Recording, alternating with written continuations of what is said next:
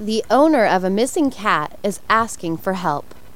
My baby has been missing for over a month now, and I want him back so badly, said Missus Brown, a fifty-six-year-old woman.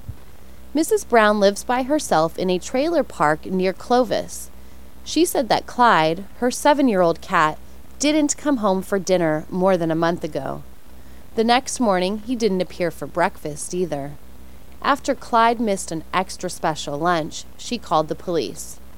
When the policemen asked her to describe Clyde, she told him that Clyde had beautiful green eyes, had all his teeth but was missing half of his left ear, and was seven years old and completely white. She then told the officer that Clyde was about a foot high. A bell went off. "Is Clyde your child or your pet?" the officer suspiciously asked. "Well, he's my cat, of course," Missus Brown replied.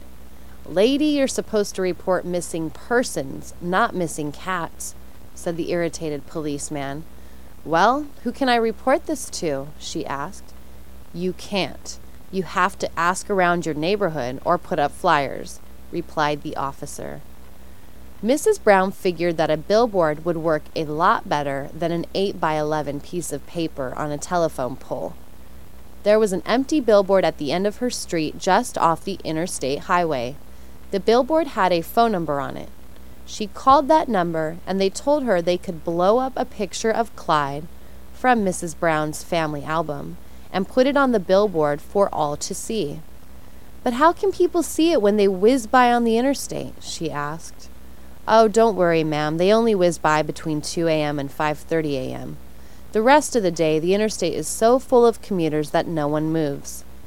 They told her it would cost only three thousand dollars a month, so she took most of the money out of her savings account and rented the billboard for a month. The month has passed, but Clyde has not appeared.